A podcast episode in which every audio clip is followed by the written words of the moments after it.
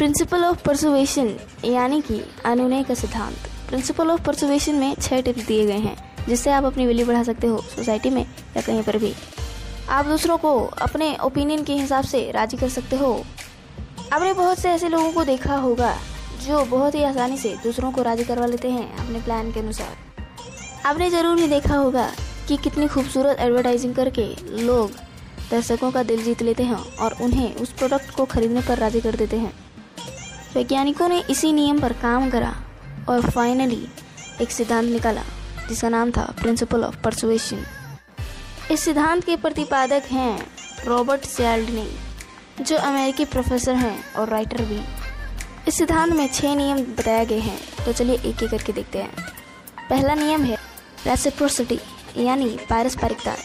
इस नियम में बताया गया है कि आप जैसा दूसरों के साथ बिहेव करोगे, आपके लिए भी वही बिहेवियर सामने से आएगा।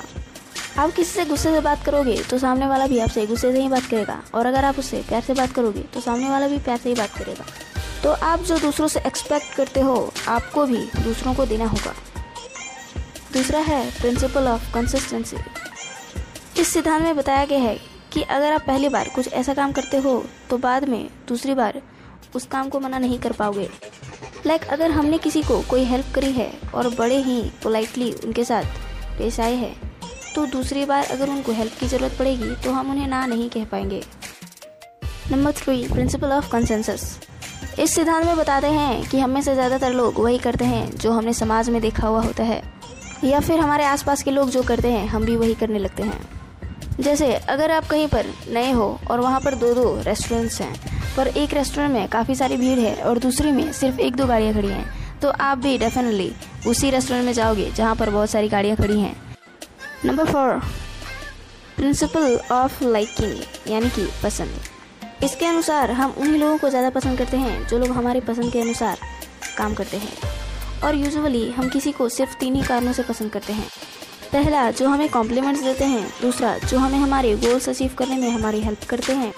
और तीसरा, जो हमारी तरह होते हैं। और जिन्हें हम पसंद करते हैं, उनकी बातों से हम तुरंत सहमत भी हो जाते हैं।